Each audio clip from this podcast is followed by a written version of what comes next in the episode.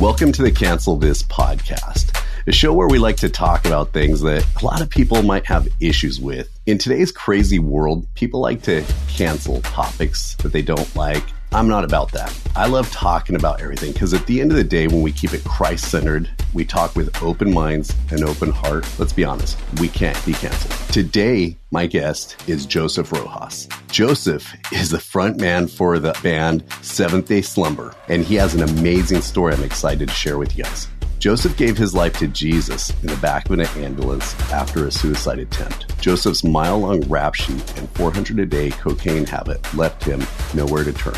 But God supernaturally showed up on the way to the hospital that night.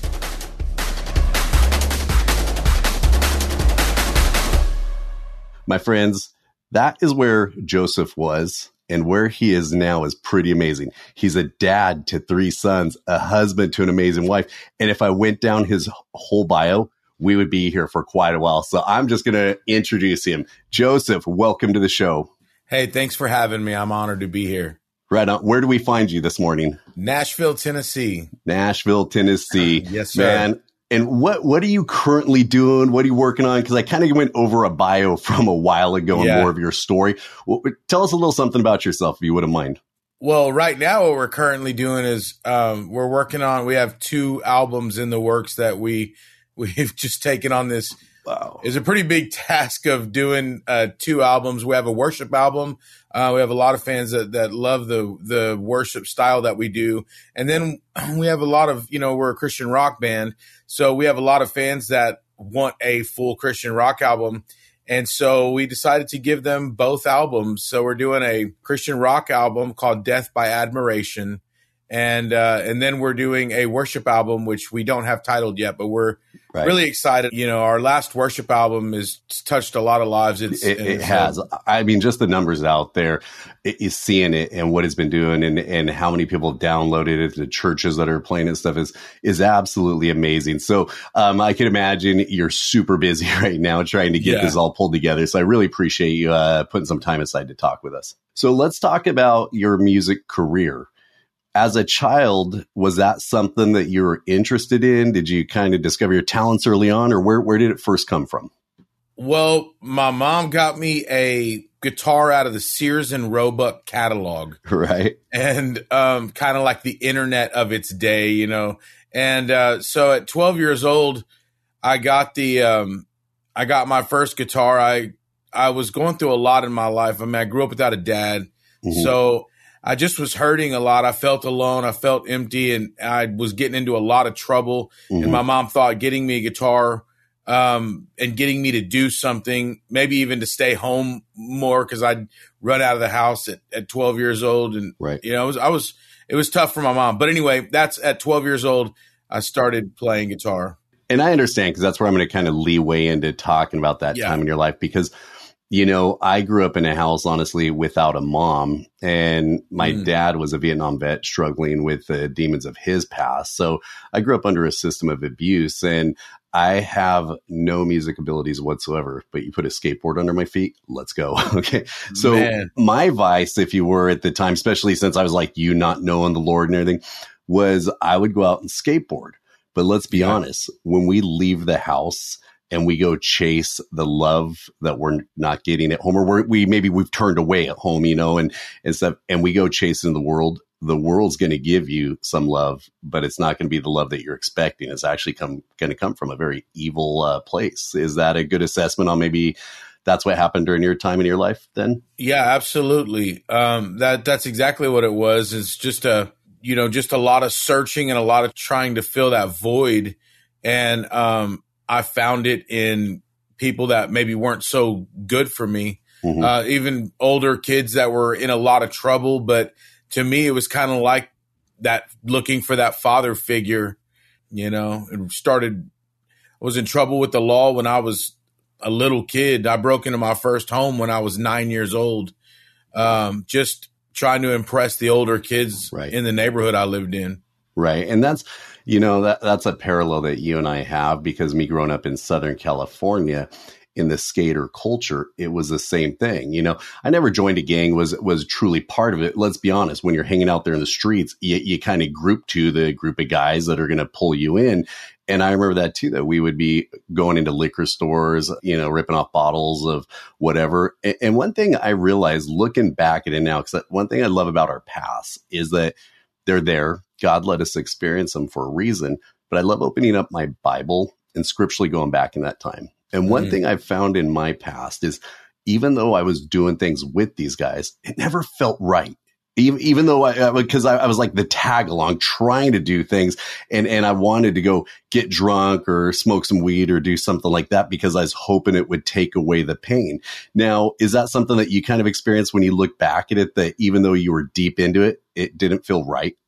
Yeah. Well, that's, that's exactly right. I, I, I even after, I mean, I started using drugs and alcohol when I was 12 years old. Mm-hmm. Uh, I found cocaine when I was 14 and that became my drug of choice. I've tried, you know, tried all the drugs obviously, but cocaine was the one that, that was my drug of choice. But I would get a fix for, you know, a few hours, but I write, you know, you, it, there's this old saying, um, you you can't run from yourself. Wherever you go, there you are. Right. And so when that high wore off, I was right back to feeling empty. And then it got to a point where even in my high, I was empty. Right. And uh, you you try to fill it with so many things, and it just doesn't work. Right. It's a, you know, and, and I explained this to people and I wrote about it in my book when I was putting it out there was I felt like there was a black hole inside of me. And at the time, not being a Christian, I couldn't explain the evilness that I was living under and that kind of took hold of me and stuff.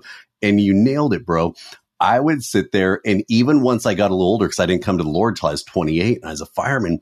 But as a fireman, I thought my job would fulfill that void, right? And never did. Yeah. Well, if you think about it, my job was my cocaine. My job was my drug, my alcohol. But then I would go and, oh, I'm a fireman. So what do I need now? I need a big truck and a big boat, and maybe a hot chick and things like that. And what you just described nailed it, bro.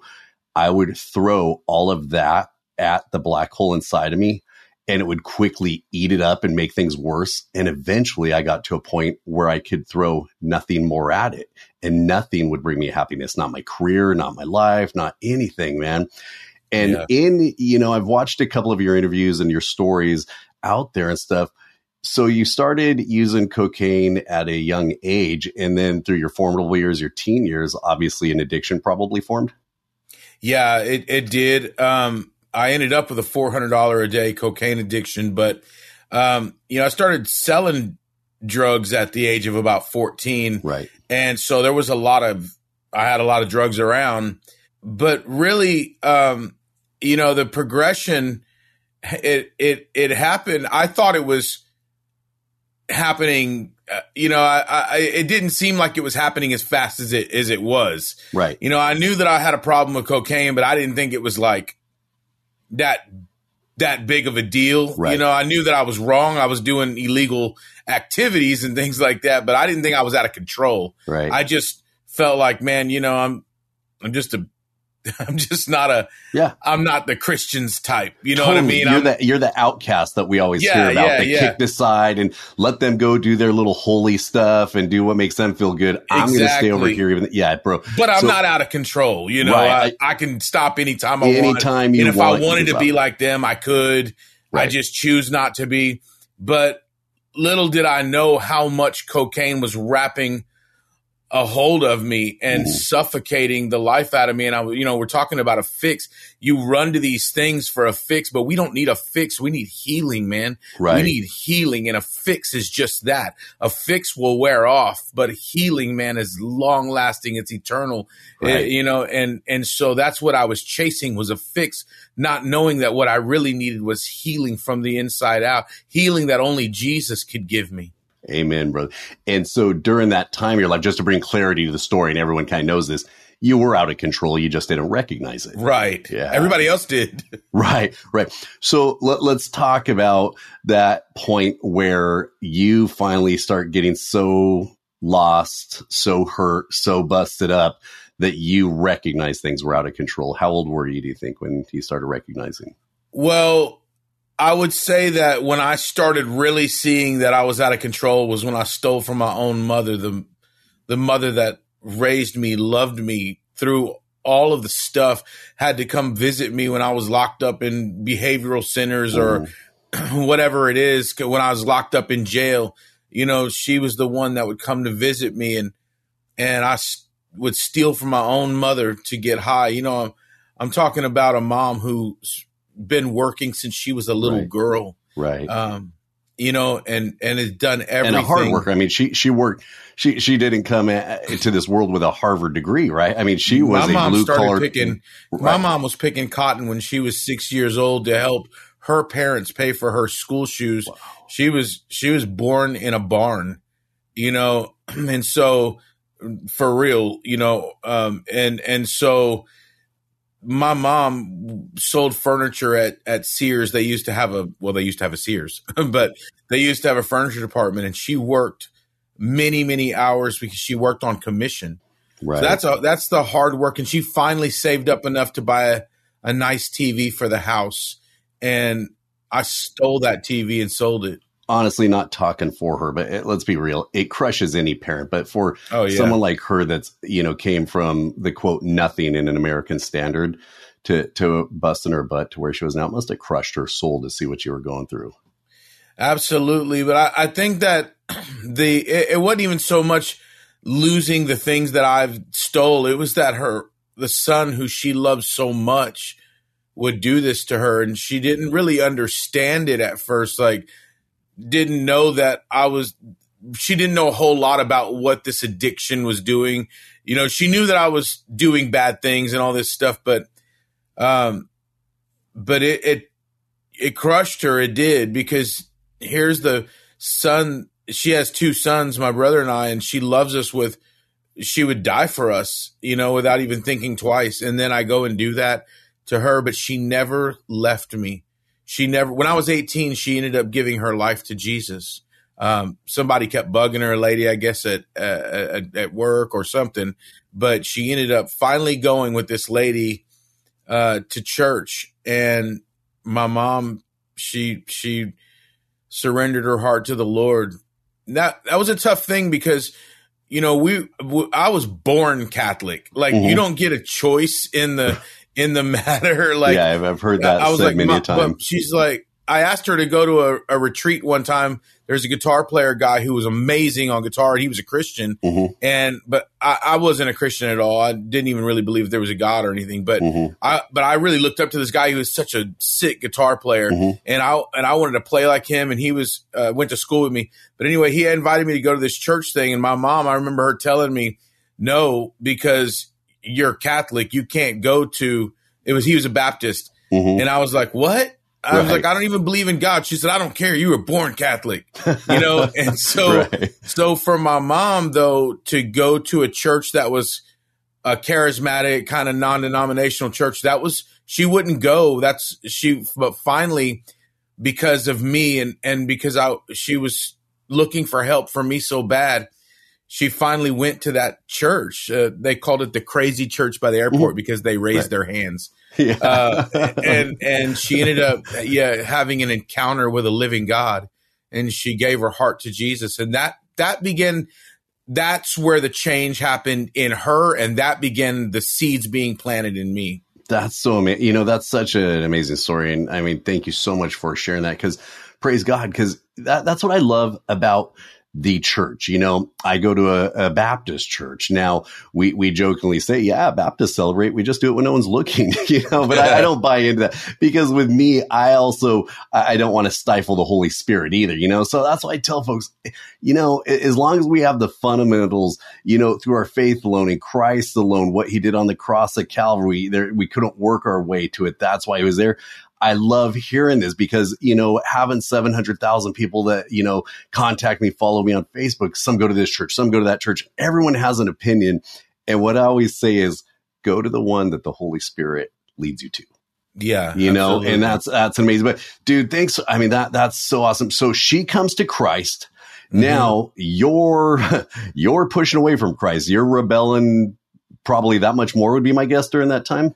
Well, she would she would just tell me that she'd say, "Mijo," because I'm Latino, and so she'd say, "Mijo, God has a plan for you." God, she she would come to visit me when I was locked up, mm-hmm. and uh, the only one who, by the way, whoever came to visit me on visiting days, which is Tuesday, which was Tuesdays at that particular um, facility. I've been locked up in and out of jails, and you know, locked up from Texas to California. But and I'm not proud of that, by the way. I'm embarrassed no. and ashamed, but that's that's part of my story. Part of who you are, man. Yeah, and so my mom would she'd be the only one to come visit me, not my homeboys that had my back, not my you know nobody. It was her. She came to visit me, and she she would tell me, Mijo, God loves you. God has a plan for your life. He, he, he, he, he wants to change your heart. He wants to heal your broken heart. And I'd say, look, I would tell my mom that, you know, I, I never wanted to disrespect her. I, would already mm-hmm. disrespected her enough by, right. by stealing from her. Uh, and, and, and, and all the things I was doing. But I was just like, mom, I, I appreciate what you're saying. But even if you're right, and there's this holy, righteous God in heaven. Mm-hmm. What would he want with a worthless drug addict like me, a criminal? And my mom would tell me, You don't understand. When God looks at you, he doesn't see a worthless drug addict. He doesn't see a criminal. He sees his son who he loves. You know, and she, she I mean, she would just let me know that right. God is not leaving, that he's there, that he loves me and that he was there through every broken night I had. Every night I cried, he was there. Even when I felt alone, mm-hmm. he was there and she would just continue to pray for me. Wow. And, um, as I was in and out of jails and institutions. Right. And so, so she's obviously, uh, you know, planting the seeds and watering them. And, and I mean, you know, it, obviously we love everyone, but th- we just have this undying love for our children. So, so it's so beautiful how she stayed prayerful for you.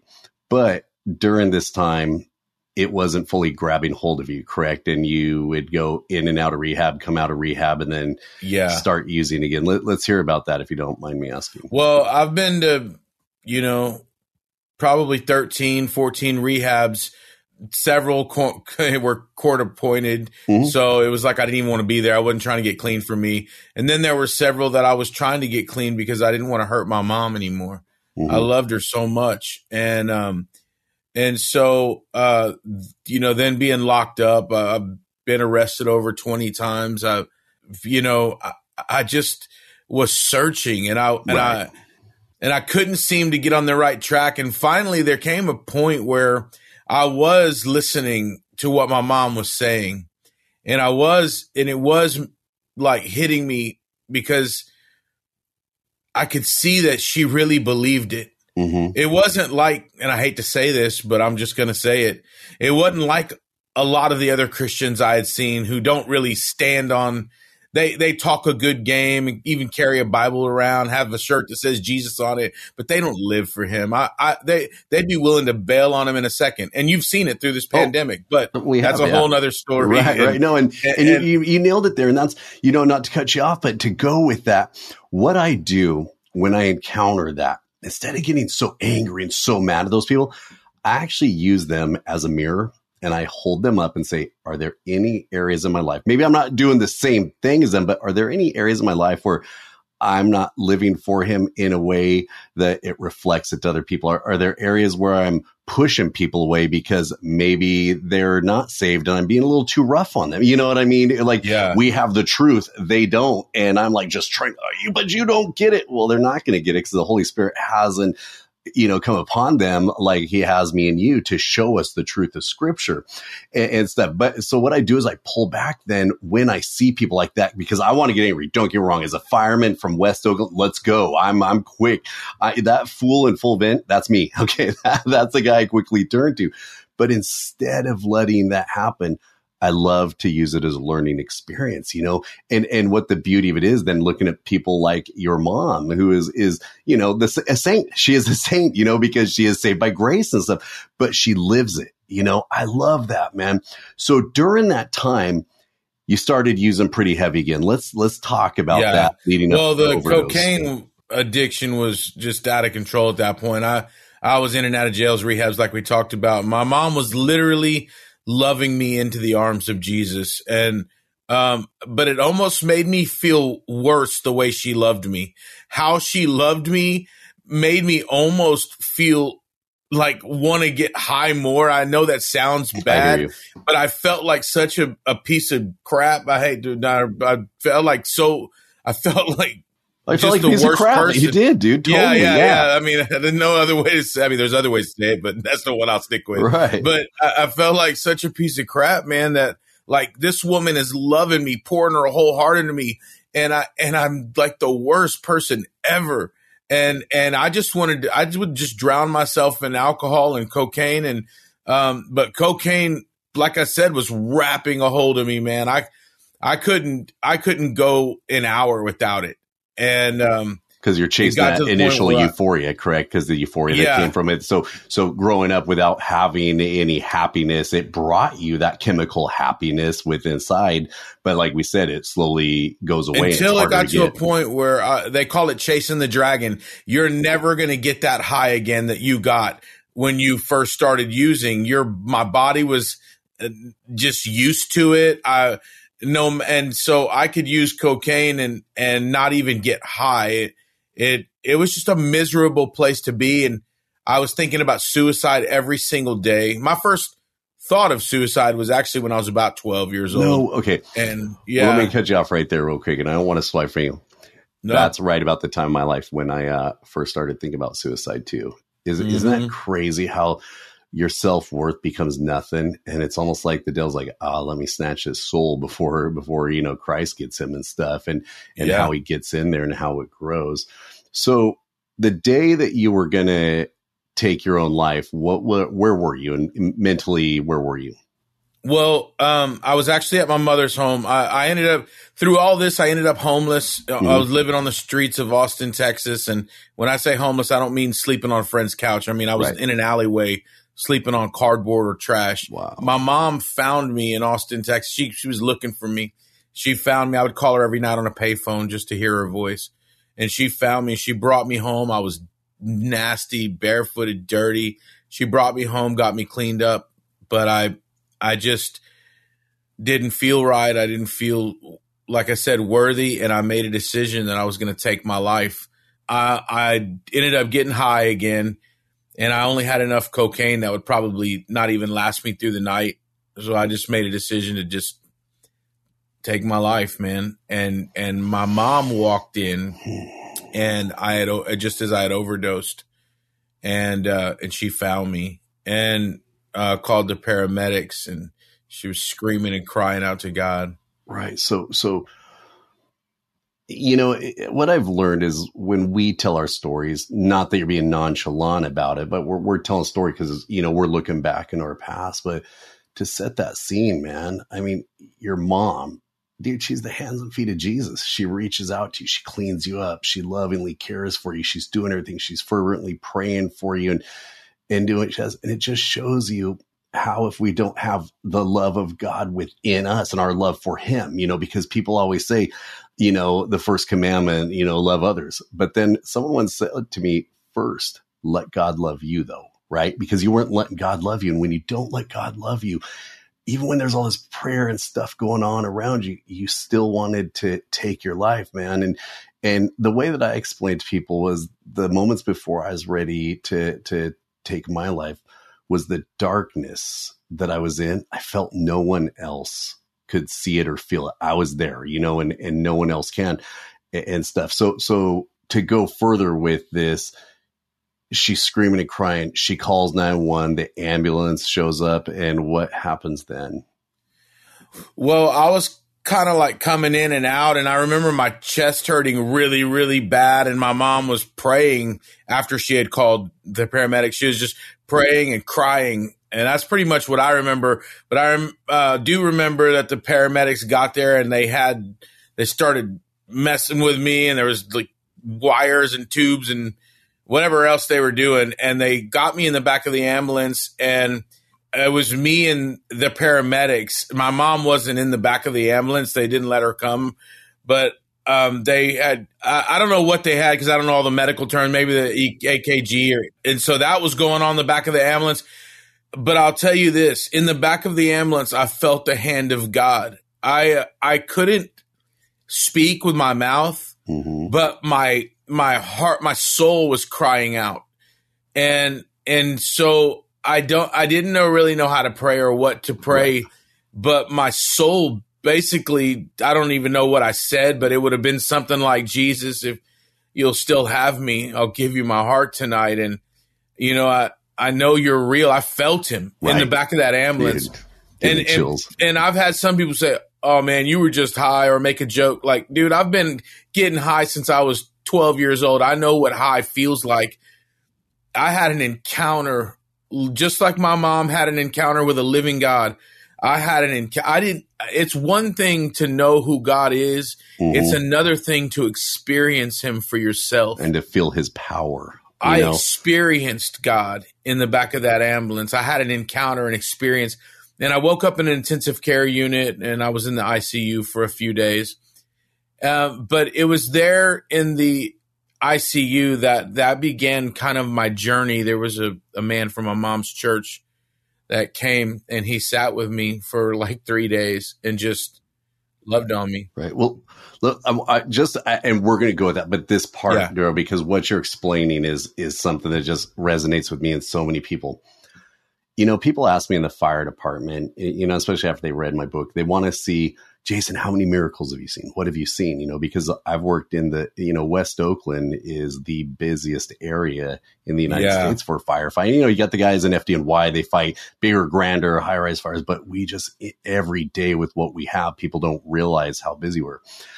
And the miracles that I have seen are exactly mm-hmm. like what you're talking about. And one was firsthand was when I was in a fire as an atheist and I got trapped and I was getting ready to be burnt alive and the same thing that you're talking about. Everything I couldn't explain it. I didn't know, but it was like everything that had been told me. It's like almost every single seed that had been planted in me sprouted at that exact moment. And the gospel message became real, even though I was like you, you know, I have a lot, I still have a lot of growing to do. You know, that was 18 years ago and stuff. But bro, the miracles I have seen are people that come to Christ. Because what I say is, I am not the salvation police. I'm not going to go down that road who's saved, who's not saved, which denomination yeah. is, or anything. But what I do is I know people are truly saved when they can keep talking about their cocaine, their past, the darkness, their past, and how Jesus is so much greater. Yeah, you know what I mean, man, and, and stuff even with and don't get me wrong, I I have fallen so many times since I become a Christian. We can talk about that in a bit and and the growth and and going with it. But bro, it is so true, and I want the listeners to just hear that that in the back of the ambulance, even though you couldn't explain it, all the prayers, everything that people had said to you had became real in that moment and God became alive to you, even though, you know, I'm not trying to be blasphemous here. He's been alive. He's yeah. been alive forever, you know, so, but he became real to you, dude. And that's so amazing, bro. I, I appreciate you sharing that part of your story with us. You're listening to the Edify Podcast Network. We'll be right back. This podcast is part of the Edify Podcast Network. Edify is a faith inspiring app that brings together thousands of the best Christian podcasts in one place for your listening enjoyment. Cut through the noise and grow your faith by diving into the world's top Christian podcasts today. Download the Edify app for free from the App Store or Google Play, or by going to edify.app. That's E D I F I dot app. This is the Edify Podcast Network. Welcome back. So you're in the hospital, got people there mm-hmm. with you, and you know you start to convert. And my guess is you might be like me: is you convert, but if people looked at your life for that first couple of years, you know, the hardcore Christian, like, dude, is this oh, guy man, really saved? And I'm like, well, I was really yeah. unsaved. I had a lot of years to grow out of. And there's probably that step with you that you still have that quote, dead body, which we all do that we're dragging along with us, the flesh how did that work out for you, man, with your well, conversion process? You're right. It was a lot of people that didn't believe that it was real or he's just, you know, trying to whatever. Um, but but and I thank God there was no such thing as like a Facebook at the time uh, where people could, you know, you could have people that sometimes people can be pretty messed up Christian people, like on Facebook, you know, brother, I don't believe that that person really knows Jesus. I don't, you know, and, and they don't understand. Right. Like I was just happy that I wasn't using cocaine anymore and that I had this experience. Like there really is this God. Um, I was still rough around the edges. There was a lot of things that had to be cleaned up, but man, I knew, I knew that I had had an encounter with God. I knew that he was real and nobody was going to convince me that he wasn't real and that moment right. changed right. everything for me. I couldn't unfeel and unsee what I had felt and seen in the back of that ambulance. And the wittiest atheist on planet Earth couldn't convince me that I didn't experience the hand of a living God, Jesus. Not just, I got to say, it's not the big man upstairs, the big pie in the sky. It's not, I'm talking about by name, Jesus Christ of Nazareth. I experienced him, the Holy Spirit in the back of that ambulance. And so, um, but yeah, so there were a lot of naysayers. It came upon you, dude. But yeah. man, I, I, you will never, you, and it hurt. It hurt to have people that I thought now we're now we're like on the same team. Now we're man, you and me, we're like the same, and they're like, no, we're not the same. I'm I'm right. Look, they look down on me, some of them, but man, thank God for those good, awesome men and women of God right. that didn't take that route because I think we can bash Christians a lot, but there are, but I'm alive today because of a praying mom, a Christian. I'm alive today because there were people that came alongside of me after I got saved and loved on me and spoke into my life and said, don't listen mm-hmm. to them. You know, so and so, yeah, I'm glad she comes to church and everything, but you know, or he comes to church, they're, they're, they don't get what you're going through. I've been there. You stay the course. Right. Well, they've, they've grown. It's, it's like, you know, I, I explain it like this, you know, when, when my child was two years old, I didn't expect him yeah. to act like a 13 year old, but I also didn't let him get away with stuff that he shouldn't have gotten away at right. the age of two. You know, you worked with him at the age of two, man. And, and that's why it's so important, especially, you know, people that, that are in areas of your life that we may be busy and maybe I may be busy that I'm there for you, but I can direct you to the body of Christ, a good, God loving local church full of people that are willing to grow on it. Because one of the things like me early on that I write about is I've been saved for two years before I married my wife. And my wife is the one who actually presented the gospel message to me. She was, she refused to continue dating me unless yeah. I went to church with her. She never said I had to be a Christian. She said, come to church with me. Right. And she did, the praying was going. But two years after I had accepted Christ, we're standing there getting married.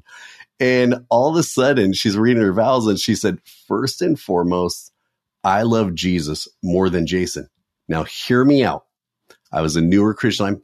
It bugged me for a quick minute. I was like, You're saying what? All in front of all my firemen, buddy, that you love Jesus? And then all of a sudden, the spiritual side clicks back in. and Says, Jason, you want a wife who loves yeah. Jesus more than you. You know, and, and, so even you tell a story, Christian maybe go, Oh my gosh, oh, what is wrong with him? I was young. Give me a freaking break. And that's what I tell people. Quit canceling everyone. Let's work with them. Now, obviously, if I'm somewhere and I see you and you're doing something you probably shouldn't be doing, and I know you and your brother in Christ, I'm going to talk to you direct. Hey, bro, we need to have a talk about this. I'm going to yeah. bring it to your attention.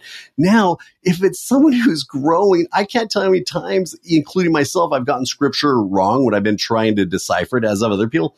Guess what? I let it go sometimes for other people and just pray for them, man. Because otherwise I'm coming like, oh, I'm a better, let me actually tell you what Corinthians says. Okay, dude. Just, just pray for the people. You know, they're new, they're excited, they're this. But the last thing I'm going to throw in there before I throw it back at you is you're right, dude. People love to say, we know yeah. who you really are both Christians and non-Christians like, because I get crushed with that all the time because I came to Christ in West Oakland, which is the middle of modern day Sodom yeah. and Gomorrah, you know? And so people love to look at me like, Jason, we mm-hmm. still know the real you. Yeah, dude. So do you get that a lot? We, well, let's be honest. People like yeah. to go off of looks, right? you're a rocker, dude. Let's keep it real. So you have a sick look, dude. With me, I got turned away from a church because I showed up dressed like a surfer. Yeah. What the heck, man? People Christians can be hard. Yeah, absolutely. It kind of reminds me of like the um the doorman at a club, like you know, at at at these high end clubs where uh, they pick and choose who gets to come in and and meet the band or meet the you know or or get into the club and and I feel like Christians a lot of times they they do that. They they get to a point where now they're saved and they forget that they were once lost, empty, broken, nasty. And mm-hmm. and so here they are, these doormen now patting people down before they can come into to meet meet Jesus. And Jesus is like, hey, nah, uh-uh. That's not how it works. You, they want you to get cleaned up before you can come to Jesus and Jesus is saying, no, you right. can't get cleaned up before you come to me. You got to come to me to get cleaned up. That's how that works. And I don't need no doorman, by the way. You know, I can handle my own. I can, you know, and so that's, that's, that's what we need to remember as Christian people that we, uh, that we need to love people where they're at, meet them where they're at. Yes, we need to tell them the truth. Yes, God loves us too much to mm-hmm. leave us where we're at. But at the end of the day, without coming into the arms of Jesus, you're not going to change. Right. You're not going to change, or it's not going to last or be real. You got to come into the right. arms of Jesus to know your worth, and and then things begin to happen. When you start seeing how much Jesus loves you, how much that he he has a plan for you, and that your plan is horrible compared to his and you start getting to a point where you're willing to abandon your plan because you can now trust that this father in heaven mm-hmm. loves you and that his plan is best even though it hurts sometimes and you're like man this is hurting me i would rather do it my way because you know you want that fix and jesus is saying oh, yeah. no exactly. You, this may hurt right now but healing is a process and coming to my arms. When you get to that point where you're loved so much that you know you can trust him and his word, that's when the change begins to happen. But only the Holy Spirit can draw you near. And so people need to quit being the doormen and the gatekeepers of heaven and love right. you the way Christ loved them. Right. That that that's what you know. Because like being a fireman, that's what I explain to people and I'm not trying to put myself up on a pedestal better than anyone else, but when you sign up, you're signing up to selflessly put yourself aside and respond to the needs yeah. of others without judging. We would just show up, you know, and, and I started realizing even after I first came to Christ, my first ministry actually was serving the homeless people both on and off duty because we have a huge homeless population in the Bay Area and in West Oakland, it was huge and I try to, tell, you know, eh, eh, you and I could have a great discussion. We could do a whole nother show on this about the choice of being homeless as opposed to the results of how yeah. they ended up there, you know, with, with, with abuse like you and I maybe endured and, and how then we chased the drugs and how it dragged us down and the evilness just kicked us down. And, and the, the folks that are um, mentally ill that have high levels of, because I'll, I'll throw it out there I know Every human being is mentally ill. We just have different levels of it and different times where it really hits us hard and stuff you know, dude. And, and that's why you keep saying we just got love because I, I, I fall old school on this and that people hate hearing it, but I always say, hear me out, Christian. We are commanded. We are commanded to love. And then what does that love look like? Well, we can all the way from Genesis to the Endesis it points, and I know the Endesis is the book of Revelation. People always yell at me for that, but it's all pointing to Christ.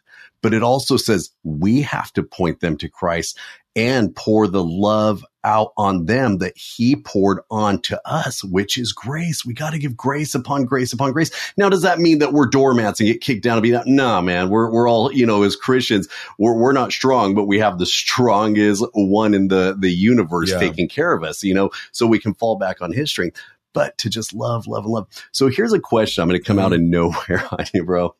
So you talked about rehab early on I'm going to ask you a serious question because in the fire department, in EMS, and the police world, that you know I'm a huge part of, we have some major issues with with drug use related yeah. to PTSD and stuff like that. Why didn't it work? Why didn't the rehabs work before you came to Christ? Well, I would have to say that it's because what we're seeing now with the numbers and the stats that I was going to secular rehabs and now with the numbers and the stats, you're seeing that it's faith based rehabs that have the highest percentage of success. And I didn't go to any faith based rehabs. I was going to just, you know, find a higher power. It can be a, a cactus, cause, you know, yeah, whatever it is, whoever you choose to be God. Hey, listen, man, I don't need a God right. that I can do the same thing as. You know what I mean? I, I, I mean, I, I'm ta- I don't, I don't need a God that I created. You know, I, I, that's not what I need. A God that I create is going to do Right. nothing for me. I need the creator of the universe, the one true God, the living God.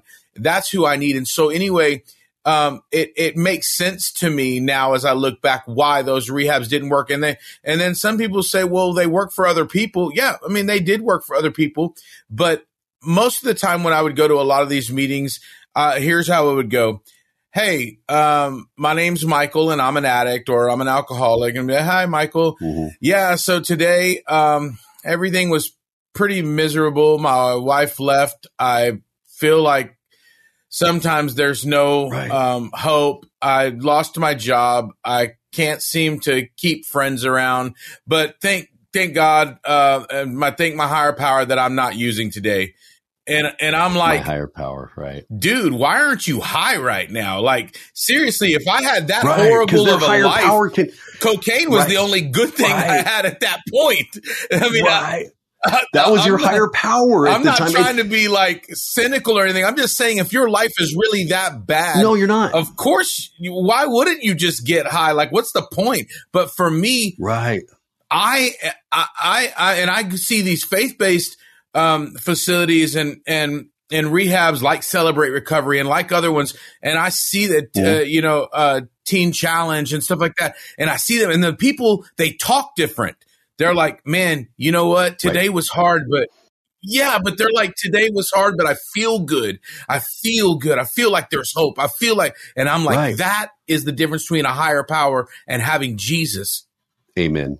Yeah, no, and why I wanted to ask you on that is because, you know, after I, I wrote my book talking about the struggles I had with growing up in abuse, then, then, you know, being a fireman and then still taking on all the, the evilness that I dealt with on a daily basis there, how it was dragging me down. People will say, wow, man, you, you're a pro when it comes to dealing with PTSD. And I'm like, look over my shoulder. I'm like, who? Me, a pro? Dude, I'm not going to claim to be a pro on anything. Okay. But one thing I will claim to be a pro on is the truth that Jesus give me. And so what I tell people, especially for anyone who may not be a Christian, listen, is reach out for help. First off, okay, don't sit there and think, oh, these two Christian guys are going to say it's not going to work. Nah, we're going to work on Yeah. you spiritually over here. We're going to be praying for you. Okay. Reach out for help because I believe in counseling. I believe in science. I believe in medication. I believe in this. I just believe that God created these things and he wants us to steward them properly. I also believe that because man has his hands in all this stuff, eventually these Yeah. levels will collapse. And if we have a treatment that is not grounded in Christ, when it collapses, which includes me and you, because we fall all the time and stuff, if we don't fall back into the arms of Jesus, we're falling back into the Yeah. pit of hell again. So we need to be, have a, you know, Christ as the cornerstone, grounded in God. That's where it's at in our faith. But I also believe a lot of people can go to the secular, get Yeah. their heads cleared up, and then start hearing the voice of God calling them too, you know? Yeah. Listen, I'm with you on that, and I think it's important that we clarify that because um, because I Yeah. do believe that there were two things happening with me. Number one, I wasn't ready to go and get cleaned up at these facilities, and Right. and I and there's a saying, "Keep coming back. It works if you work it." That is so true. Like uh, I believe that you can go to a secular um, facility or uh, be a part of a program uh, and work the 12 steps and keep coming back. It works as long as you're not giving up and you're really trying and you really want to get clean and Mhm. have a different life. Hey, it, being around good people uh, that uh, that have overcome, um, you know, and working the 12 steps and things like that. I, I would encourage anybody to go. What I'm saying is if you're looking right. No, for I agree. hope and you're looking Yeah. for Eternal hope. purpose and belonging and trying to figure out why you still feel empty even though you're not using drugs anymore alcohol that i'm telling you Mhm. only jesus can give you that Right. Amen. Amen, brother. And that's what I just, you know, and like I say, it wasn't like we're going off wrong or anything. I just wanted the Yeah, listeners to important. hear that, that, that what we're here for is e- eternally. I mean, we want, you know, like when people come to me, Hey, will my life be better? Like, Jason, the day after you became a Christian, was everything perfect? I'm like, no, man, I woke up and that day still sucked at a worldly level because we're still on this fallen world full of broken people. But I now have clarity on why we're here. I now have that eternal hope to fall back into, man. So, so that's what you and I are also discussing is the help, but eternal. You know, we, we want everything to be eternal. And that's a prayer that all Christians have for everyone else that we're going to show up and, and help you find the help, help you find the rehabil, uh, sorry, rehabilitation. But ultimately, we're here to bring you the eternal hope that was graciously yeah. given to us, man. So I appreciate it. So, bro, there's a couple other things. I actually I'm going to hit you up with a, a, big one before we wrap up here because we actually went mm-hmm. a little over the time uh, allotted. But man, it's just been so cool, you know, going on on those rabbit holes with you and stuff. So if someone has someone in their life and they're just not pulling together and they're down and out, they're where you used to be and they're on the verge of quote canceling them because they're done with them. What do you? What would you like to say to those people? Well, I would just continue to say that it was my mom that loved me into the arms of Jesus. I remember calling her on payphones and and instead of hanging up or getting on the phone and saying, "What you do today? How many people did you steal from today? Uh, how many? Who do you owe money to today? Who you know?" She she just said, "Hey, uh, Mijo, I want you to know that God loves you, that He has a plan for you, that he, there's hope you know, waiting for you. And, and she continued to mm. be mm-hmm. there. Sometimes, um, we get to a place where we just we just want to constantly criticize and let people know how wrong they are. They know how wrong they are. Let me just tell you. I knew how wrong I was. I knew the mistakes I was making, but my mom kept letting me know that I didn't have to live like that. And she just continued to be there. And I would encourage people that um, maybe are canceling. So I'm done with Susie or I'm done with, you know, whatever. They just mm-hmm. will never change. That's not true. People told my mom that I would never change. They told my mom that I was the worst that they had seen. And here I am today. God is using me to lead hundreds of thousands of people to Jesus, to Him. And so I just want to encourage, first of all, those praying moms and dads, God hears you. He, it may not happen in your time uh, or when you want it, but I promise you, God hears your prayers. Keep praying uh, for your family member, your loved one, your husband, your wife, whoever it is, your kids, your parents, but also to, like I said, to those that are just canceling people out, uh, they'll never change. I want you to remember that there is probably a time in your life when you, uh, if all of your thoughts, the things you thought about, things you've looked at on the internet, things you were all put on a computer screen uh, on a Sunday morning service. Uh, I wonder if you'd sit through that service or if you'd run out the back as quickly as hmm. possible. The grace and mercy of God um, is sufficient for all of us and all of our faults and failures. Don't forget that. Amen, brother. So check this out, man. When it comes to quote promotions, dude, I- I'm not this like big promo guy. What I do is once I get to know someone, I'm like, okay, this person's sick yeah. and a good sick. Okay. Cause I know I have a lot of older listeners. I was like, he's sick. no, he's legit. He's awesome. Okay. Dude, I love people getting to learn about other people like an artist because there's so many people. You're just a guy up on a stage with a cool voice and a guitar, man. And I'm going to tell you what, whoever is out there listening is not a fan of this guy right here. I don't got anything else oh, for you. Okay. But seriously, Joseph, tell again one more time where people can find you and find the things you've got going on. Cause my guess is you probably got a bunch of new fans after that really awesome talk we just had. Oh, that means a lot to me, man. And once again, I'm honored to be uh, uh, on the show and everything, and, and, and you know part of the podcast and everything. But um, I would just say um, we're on Facebook, Seventh Day Slumber. It's just spelt out S E V E N T H, Seventh Day Slumber, like God created the earth in six days, and on the seventh day He rested. That's that's all it means. People always ask me, what does it mean? They're waiting for this amazing, you know, thing. Right. It's just God created their. right. Everyone always wants yeah, that big, amazing sermon. Like, no, it's rest time. um, there and on, uh, we're on Instagram as well. And we answer all of our messages. Like, it's really us that's writing you back. So if you, you know, go to the Facebook and you feel kind of overwhelmed, like there's a lot of people commenting or there's a lot of, whatever. We it really you can still send us a message, and maybe you're hurting, maybe you're struggling in life, and you just need someone right. to to just be with you to pray for you about whatever you're dealing. We really so do good. Pray for all of you guys, and we, it, we really write you back on um, Instagram and Facebook. But we you can also get our personal information by uh, hitting us up on those social sites and that's so good dude. Well i'm also going to make sure in in the show um, notes and everything we're going to have a link to everything in there including everything you got going on man.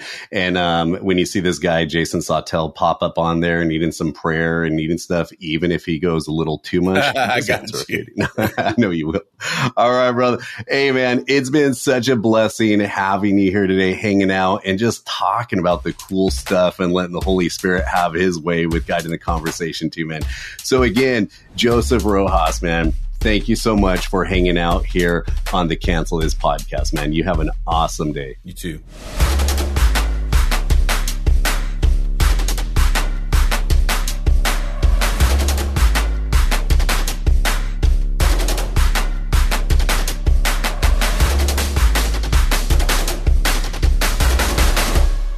Hey, everybody, I'm Dale. And I'm Tamara. And we're hosts of the Kainos Project podcast, where we help you tackle ancient Christian truths in everyday settings. The word kainos means new, and that's exactly what we want to do on our podcast bring something new from what is old in our faith. And on this show, you might hear us explore topics like what the Bible has to say about student loan forgiveness discuss how the Satanic Temple affects our view of religious liberty in America, or even question why is it that so many people are having rapture anxiety. To learn more about the podcast, go to lifeaudio.com.